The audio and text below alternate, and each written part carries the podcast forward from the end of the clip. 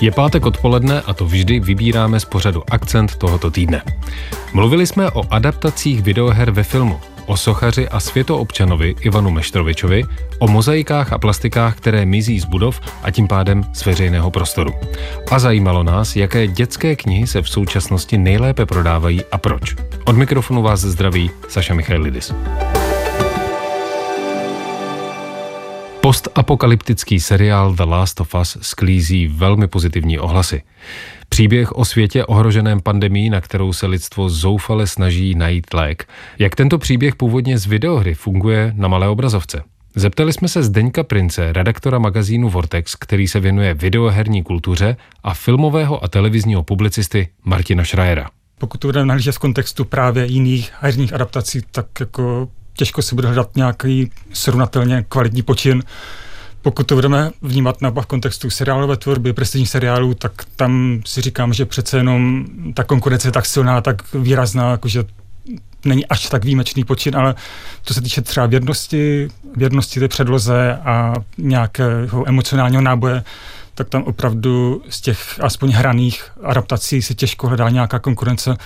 Možná jsou nějaké animované seriály, tam přiznám se, že nám takový přehled a rozhled, které jsou podle nějakých her, ale z těch eh, hraných, tak eh, je opravdu eh, výjimečný, výjimečně zdařilý, zdařilý převod té hry.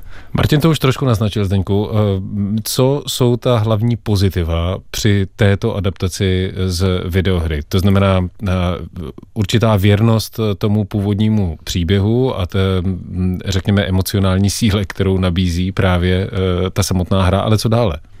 Já myslím, že je to uh, nad rámec tohohle uh, ten strašně citlivý přístup k tomu, jakým způsobem třeba uh, ti autoři seriálu, tedy Craig Mazin, ale samozřejmě tedy uh, ve spolupráci s uh, vedoucím vývoje té hry Neilem Druckmannem přistupovali k té adaptaci. Oni uh, museli zákonitě do toho seriálu dát víc, než uh, kolik uh, je ve hře ve smyslu toho příběhu, protože tu hru samozřejmě si uh, každý člověk užije sám, rozšíří ten zážitek tím, že ty herní sekvence hraje, ale tyhle převíst uh, do podoby seriálu nebo filmu, to je ošemetné a většinou to nedopadne dobře nebo to nefunguje. Takže je to ta citlivost k tomu, že oni museli rozšířit na mnoha místech a mm, snad nebudu spoilerovat, když řeknu, že třeba jeden díl je vlastně mm, natažením eh, toho příběhu eh, o vlastně nějakých 50 minut, který se ale vůbec netýkají eh, Ellie a Joela a přesto to dobře funguje. Je to velmi citlivě zasazený, dává to ten kontext pro to další sledování a to jsou podle mě ty nejdůležitější atributy, které se podařilo vlastně mm, zvládnout natolik, aby jsme mohli se bavit o tom, že je to seriál, který může být úspěšný i pro člověka, který nehrál tu hru a bude mu to dávat hlubší smysl. A pro toho, kdo tu hru hrál a třeba je citlivě nastaven tak, aby tam nedocházelo k nějakým změnám a podobně, tak tohle si myslím, že ho nemůže urazit, nebo nemůže mu to stát v cestě uh, za tím dobrým pocitem, že sleduje adaptaci videohry, kterou zná, má jí rád, která sama o sobě teda už předkládá velmi uh, závažný příběh a emocionálně velmi vypjatý a tak dále. Tím to měli ty v, uh, autoři seriálu snaží třeba než při adaptaci nějaký komedie nebo hry, která tolik příběhu nemá, ale prostě ta citlivost, se kterou k tomu přistoupili, to si myslím, že je to, to hlavní. Martine? Já, já s tím souhlasím, že se mi podařilo najít určitou zlatou střední cestu mezi jako citlivostí, vnímavostí k té předloze a zároveň rozšířit nějakým funkčním způsobem, že se dozvídáme víc o minulosti těch postav a zároveň ty postavy, ty vedlejší příběhy nějakým způsobem uh, odráží to hlavní téma nebo roz, rozvádějí to hlavní téma, takže tam jsou vlastně paralelní nějaké uh, paralelní příběhy, které rozvádějí to hlavní téma a nahlížejí vlastně na tu situaci, na tu apokalypsu, které tam dojde z jiných perspektiv a díky tomu, že vidíme i tu minulost těch postav v nějakých flashbackích, tak zase chápeme důvody důvody pro, uh, pro to, jak se chovají, jejich motivace, takže uh, vidíme vlastně nějak víc dohloubky, což v té hře Eh, nebylo možné, protože ta koncentrována jenom na tu hlavní dvojici. Eh, je potřeba ještě zmínit, že eh, pro spoustu fanoušků jsou potěšitelné pasáže, kdy jsou citovány přímo dialogy z té samotné hry a nezní to špatně, hmm. což hmm. je často problém u spousty adaptací. Když se, Martine, protože vy jste od přírody velmi, nebo ne od přírody, ale od své práce velmi, velmi kritický, tak nepřišlo vám, že tam něco vlastně neštimuje uvědomuje, že tam něco šustí, což je valný většinou, což je ve valné většině problém lidí, kteří hráli nějakou hru a pak vidí tu filmovou nebo televizní adaptaci. Mm, no asi, asi toho není něco, co bych tomu vytýkal, jako že by ty, ty, ty dialogy tam neseděly. Když se vrátíme teď zpět, ale na ty počátky eh, toho, kdy se filmový průmysl eh, začal věnovat adaptacím videoher, tak se dostaneme Možná mě zde někoho praví, ale především do roku 1993, kdy vznikla adaptace slavné a dodnes vlastně velmi oblíbené hry Super Mario, tak hmm. Eh, film Super Mario Brothers opravdu nedopadl tak, jak studio chtělo ve všech ohledech. Zkazky kolem toho natáčení by vydali na několik dokumentárních filmů, ale uh, začalo tímto prokletí uh, filmových uh, adaptací videoher? Já už nevím, jestli mm, jako odsud můžeme datovat prokletí, pokud to takhle chceme i nazývat a vím, že v rámci tohohle toho pořadu se ještě budeme dostávat k filmům a seriálům, které se spíš nepovedly, ale určitě to bylo něco, co ukázalo, jak adaptace nedělat, adaptace videoher nedělat. Myslím, že nezafungovala ta hm, hraná povaha toho, toho filmu, nezafungovaly dle mýho i ti herci, uh, pak se určitě o tom můžeme klidně dál uh, pobavit, ale uh, mám takový pocit, že hráči, i vzhledem k tomu, že je to rok 93, to už postupně buď to zapomněli, nebo ti starší to možná vzali tak trochu na milost a jak to tak obvykle bývá, tak z těch hodně špatných věcí. Neříkejte, že ten film má už své sentimentálně naladěné fanoušky. Tak já se k ním řadím a já, oh. já ho považuji za mm, kultovně špatný, ale to slovo kult bych tam pořád nechal. Takže je to guilty pleasure. Uh, je, to, je to taková trochu guilty pleasure. Uh, já si myslím, že už to tak trošku ztratilo relevanci v dnešní době a mm, můžeme tam tu datovat prostě něco, co se příliš příliš nedařilo, nebo možná ty filmaři hledali nějakou cestu. Eh, myslím, že to bylo ovlivněné i tím, že videohry postupně eh, získávají vyšší a vyšší kredit. Já teda nejsem z těch, kdo by za videohry nutně orodoval tak, že by se o nich muselo psát ve veřejnoprávních médiích a, a dělalo se z toho něco, co není. Je to, je to, je to zábava, která samozřejmě může mít svoje i jako poměrně uh, hluboký místa, ale ten film prostě podle mě nepřišel ve správnou dobu. Tolik Zdeněk Princ, redaktor magazínu Vortex, který se věnuje videoherní kultuře, a filmový a televizní publicista Martin Schreier.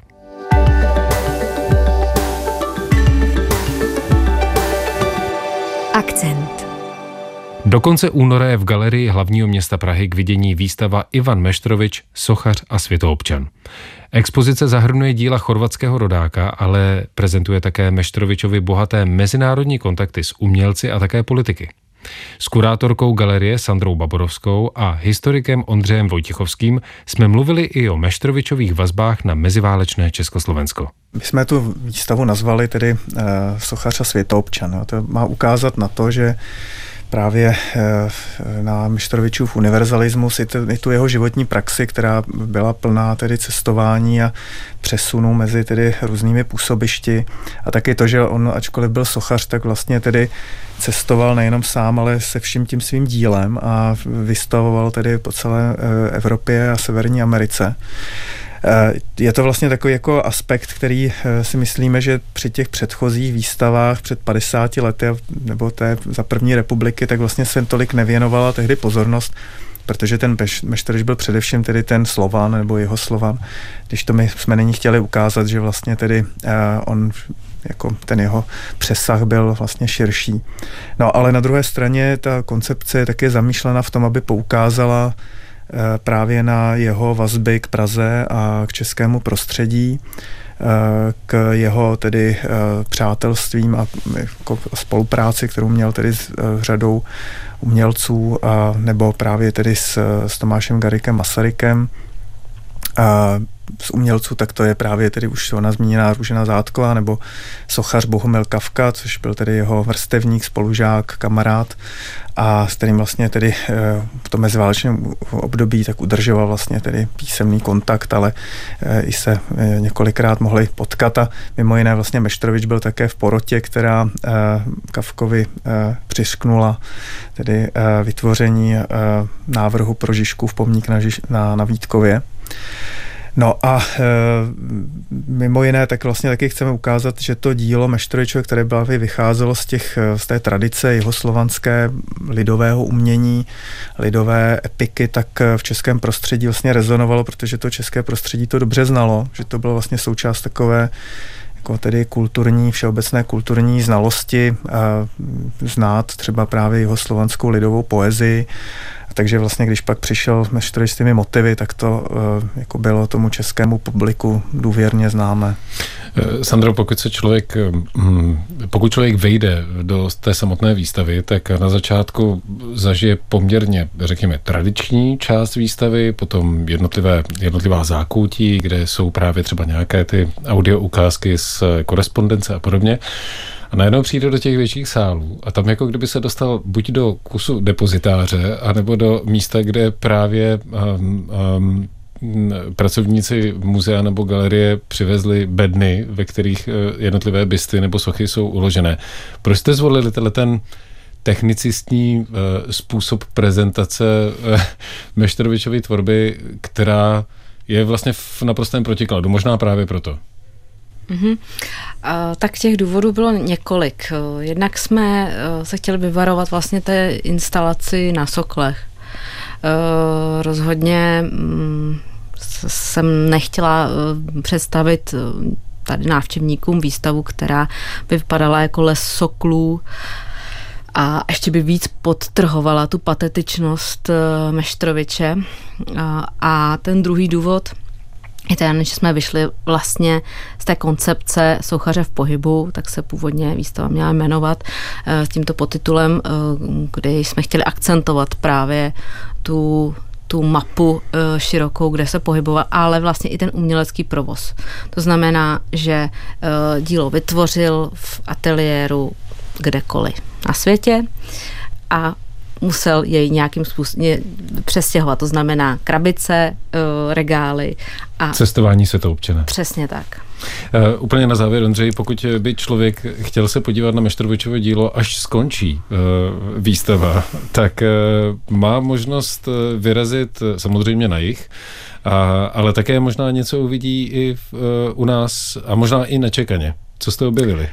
Tak eh, samozřejmě jsou některá čtyřečová díla v Národní galerii, ale jako třeba Mojžíš, kterého eh, dostal k 80. narozeninám právě Tomáš Garek Masaryk od tehdejšího krále Alexandra, ale my jsme teda eh, s chodou okolností teďko zjistili, že v Tyršově domě, tedy v, ve středisku České obce Sokolské, se nachází relief Ivana Meštroviče, který v roce 1912 darovala tedy v Praze, nebo té pražským Sokolům delegace Sokolu z Bělehradu, a která zobrazuje vlastně tedy eh, kosovského eh, junáka. Je to skutečně jako velmi působivý a eh, krásný relief, takže každý, kdo chodí třeba do Teršova domu, do, do, do, do bazénu nebo zacvičit si, tak, anebo se tam může tam jít tak podívat, tak může takhle autenticky zhlédnout Meštroviče na veřejném, pros, veřejném prostoru Prahy.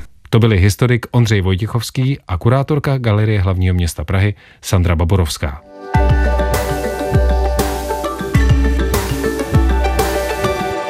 Akcent. Té knihy se nevzdám. Alespoň tak to před Vánoci vypadalo v knihkupectvích, protože i přesto, že ceny tištěných knih stoupají, zůstávají tím nejoblíbenějším dárkem. U dětské literatury to prý platí dvojnásob. Jak se ale mění poptávka v oblasti dětské literatury a dokáží se tomu nakladatelé přizpůsobit? O své zkušenosti se podělili majitel nakladatelství Labyrint Joachim Dvořák a šéf-redaktor nakladatelství Paseka Jakub Sedláček. Víte vy, jako nakladatelé, co současné české děti v těch jednotlivých uh, věkových kategoriích chtějí číst? Chtějí číst chytré příběhy, které vycházejí z jejich zkušeností, eh, z jejich světa, Eh, které... Eh, s jejím jazykem. S jejich jazykem, přesně tak. A které odpovídají prostě jejich pohledu, pohledu na svět. Určitě nechtějí eh, číst to, co jim vnucují dospělí, ale rádi si přečtou to, co jim doporučí kamarádi, nebo to, co vy uvidí u svých kamarádů. Babička je mrtvá a Honzíková cesta taky souhlasí s tím, co řekl kolega. Někdy se rodič zarazí, eh, když vidí, co jeho dítě čte, eh, že třeba je to právě komiks, nebo je to, eh, jsou to manga, která navíc ještě to dítě čte opravdu zprava doleva a ze zadu dopředu, protože je to japonská literatura. Má vůbec smysl zarážet podobné rodičovské aktivity, nebo prostě je potřeba rodičům neustále připomínat, ať nechají dítě si čte, co chce? Já bych uh, v tomhle nabádal uh, jako bývalý učitel uh, rodiče, ať jsou rádi za to, že ti vůbec drží v ruce nějakou knihu. Sám vím, že moje dcera dostala ve škole zákaz do čtenářského deníku si zapisovat komiksy. Snažil jsem se paní učitelce vysvětlit, že děti ve třídě jsou rozvrstveni jako ve společnosti. Někdo čte strašně rychle a rád a někdo čte jenom občas a někdo má třeba se čtením problémy. Eh, proč jsou komiksy tak oblíbené? Eh, protože to médium, které vlastně přibližuje eh, dětem ty příběhy vizuálně. A my, na rozdíl od dětí, máme už tu fantazii hodně obroušenou a posunutou, takže když dospělý člověk se dívá na komiks, který čte jeho dítě, tak vidí jenom nějaké obrázky, málo textu, možná infantilní zápletku, ale to dítě pracuje z úplně jiné perspektivy, takže pro čtou a klidně komiksy. A já bych to doplnil, já si myslím, že nevždy eh, komiksy mají jenom infantilní zápletky, naopak eh, mnohdy jejich narrativní eh, podoba může být propracovanější než u let kterého románu a v neposlední řadě eh, eh, tím, že je to výtvarné nebo vizuální vyprávění, tak kultivuje u dětí nebo u čtenářů vztah k, k výtvarnému vyjádření. To znamená, že je, eh, může tam být i určitý efekt estetický, anebo, anebo žijeme ve vizuální době, čili to tomu také odpovídá. Na druhou stranu, dívat se na čtení komiksu jako na něco jednoduššího, trošku pokleslého, je i neprav, to, je neprav, to, je, to není objektivní pohled, protože spousta lidí, třeba dospělých, má problémy číst komiksy, protože jim vadí to neustálé přepínání z toho vizuálního do verbálního kódu.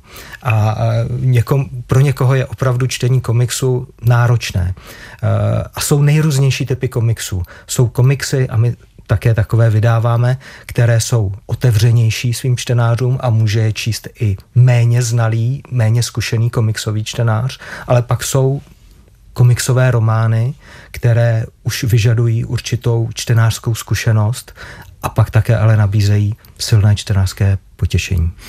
Za sebe mohu říci, že uh, jsem velice pochválil třídní učitelku svého syna na základní škole, která uh, mezi jedno z děl, které nabízela v rámci um, té doporučené četby, tak byl Maus slavný komiks a to byl přesně ten okamžik, že jsem si uvědomil, že i u nás se opravdu něco, něco mění, i když možná trošku pomalu. Pokud vy se podíváte na eh, svět dětské literatury v tom následujícím eh, roce a možná i v těch letech eh, dalších, protože musíte trošku plánovat dopředu, vidíte nějaká hlavní úskalí, která by mohla překazit, řekněme, ten rozvoj, který tady probíhá. Mluvili jsme i tady v akcentu o problémech se stoupajícími cenami energií, samozřejmě inflace, daňová soustava, která ke knihám třeba není tak úplně příznivá jako v jiných zemích, ale i ceny papíru. Já jako základní problém eh, vidím při vzniku a tvorbě nových knih s novými autory pro děti eh, to, že náklady na takové publikace jsou zcela neuměrné tomu, kolik se může získat z prodeje, i když by se ta kniha prodávala dobře. My sami už několik let eh, máme rozpočty u některých publikací nebo titulů tak přešvihnuté, že uh, vlastně doplácíme na to, že ta kniha se vůbec prodává. To ta velká nakladatelství nedělají, uh, což je pochopitelné. Takže já se já bych, když bych orodoval za něco, tak možná za větší podporu, ne od státu, protože stát bude mít eh, stále méně a méně peněz, ale i od lidí, kteří třeba mají rádi Eh, svět knih nebo mají k němu nějaký vztah, aby se nebáli podporovat eh, projekty malých nezávislých eh, i středně velkých nakladatelů. Takže mecenářství.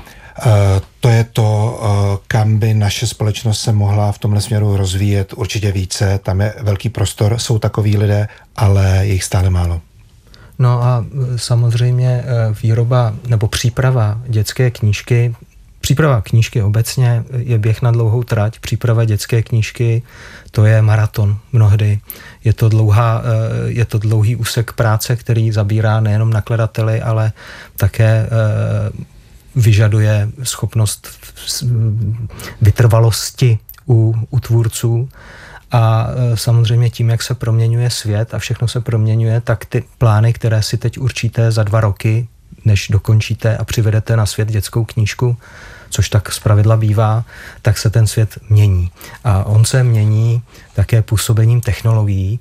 Eh, já vždycky říkám, že pro nás eh, nejsou konkurenty jiná nakladatelství, ale největším konkurentem pro nás jsou ty eh, malé kapesní přístroje, které, které strhávají čím dál tím víc naší pozornost.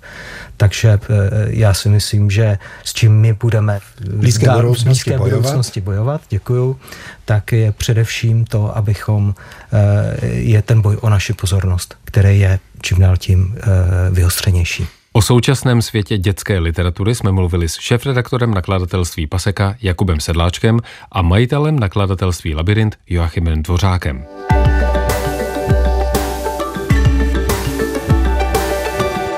Akcent. Plastika Jiřího Nováka nazvaná Vazby zmizela z budovy základní školy Filozofská v Praze 4. V tomto případě ale naštěstí jen dočasně kvůli zateplení budovy. Některá jiná díla z předrevolučního období to štěstí nemají a na své místo se už nikdy nevrátí. Proč ubývá konkrétně tohoto umění ve veřejném prostoru? A jak se restaurují mozaiky a plastiky takových rozměrů? Proč je dobré pečovat i o umění, které vzniklo v druhé polovině 20. století? Zeptali jsme se historičky architektury Veroniky Vicherkové a kurátorky a historičky architektury Šárky Svobodové. No, mám takový dojem, že možná ty základní školy díky tomu, že tam většinou nedochází k přerušení toho funkčního naplnění, že ty základní školy zůstávají základními školami, tak tady je mnohem větší šance pro zachování těch uměleckých děl. E, nastávají třeba případy, kdy dochází k zateplování těch objektů, že třeba některá ta díla jsou pak skryta a pak je to na archeologii technologií budoucích let, aby zase postupně odhalovala ty vrstvy. Ale mám pocit, že v případě těch eh, základních škol většinou ta díla třeba v tom předprostoru se daří zachránit, ale ne vždy. To zakrytí je vůbec zajímavá situace, kdy eh, při tom zateplení prostě se na to na nějakou eh, mozaiku položí polystyren, ale Ví třeba uh, někdo, kdo se snaží, ať už třeba uh, paměťové instituce v tom konkrétním místě, anebo kraje, anebo národní, že něco takového tam je a že to bylo zakryto? Dávají vlastně o tom třeba ty základní školy vůbec vědět? Eh, nemyslím si, že vždycky eh, základní školy, ale mám pocit, že to je většinou velká zásluha uh, různých fanouškovských skupin a hmm. nebo vůbec vlastně třeba i trochu poučené veřejnosti, která vlastně participuje na vzniku těch různých databází umění ve veřejném prostoru, kterých je už poměrně velké množství a už jsou jsou tak jako rozprostřeny i buď se týkají jako konkrétního města, anebo už celorepublikově pokrývají ta umělecká díla vždy právě nejen ta stávající nebo existující, ale i ta, která jsou buď už odstraněna, anebo vlastně překryta. Veroniko, vy jste uh, někdy v nějakém rozhovoru také zmiňovala, že není až tak velký nebo ne, že by nebyl takový problém, ale že eh, výrazně se možná zlepšila situace u eh, uměleckých děl, která jsou ve veřejném prostoru, nebo třeba na fasádách, prostě tam, kde jsou viditelná, ale že složitější to je u těch eh, interiérových. Změnilo se to také, váží si toho trochu víc ti současní majitele objektů? No, bohužel nemám úplně ten dojem. Jo. Spíš, spíš je pořád ta situace taková, že když ně, někomu něco překáží, tak to prostě snadno odstraní a, a je to. No. A uh, většinou je jako opravdu velký problém dohledat a dostopovat, co se s těmi konkrétními díly vlastně stalo. Jo. Že třeba e, i ten záměr jenom uvolnit si trochu prostor a uložit sochu plastiku nebo nějaký jiný artefakt zkrátka do skladiště, tak pak už se za chvilku na to zapomene a vlastně těžko dohledat, co se s tím vlastně stalo. No. Eh, Šárko, není jedním z těch eh, problémů to, že jsou ta díla považována za relikt socialistického umění a někdy často mají v sobě i vyloženě takový ten budovatelský nádech, to znamená, že zobrazují výjevy, které dnes nejenom, že nejsou relevantní, ale často evokují něco, co bychom možná chtěli zapomenout a pak jsou tím pádem považovaná za méně cená? Myslím si, že to tam může hrát roli, a, ale podstatě mám často takový pocit, že to je mnohdy taková vlastně touha po modernizaci jednoduše, že je potřeba, aby ten interiér byl nový a často právě hm, třeba vedení té instituce, odkud se to eh, odstraňuje, eh, si třeba na to přizve i architektonické studio. A tam pak vidím ten klíčový problém, protože architekti, architekti architektky už jsou ti odborníci, kteří eh, by měli upozornit na to, že to dílo nějakým způsobem má nějakou eh, relevantní hodnotu, ať už eh, vlastně historickou nebo, nebo uměleckou. A pak by měla mm, určitě vlastně poučit toho investora, jaké kroky podniknout, kontaktovat třeba uh, opravdu nějaký buď památkový ústav nebo odbor památkové péče uh, dané, daného města. Tolik kurátorka a historička architektury Šárka Svobodová a historička architektury Veronika Vichrková. Příjemný poslech dalších pořadů Českého rozhlasu Vltava vám přeje Saša Michailidis. To byl Akcent. Další díly můžete poslouchat na webu Českého rozhlasu Vltava, v aplikaci Můj rozhlas a na dalších podcastových platformách.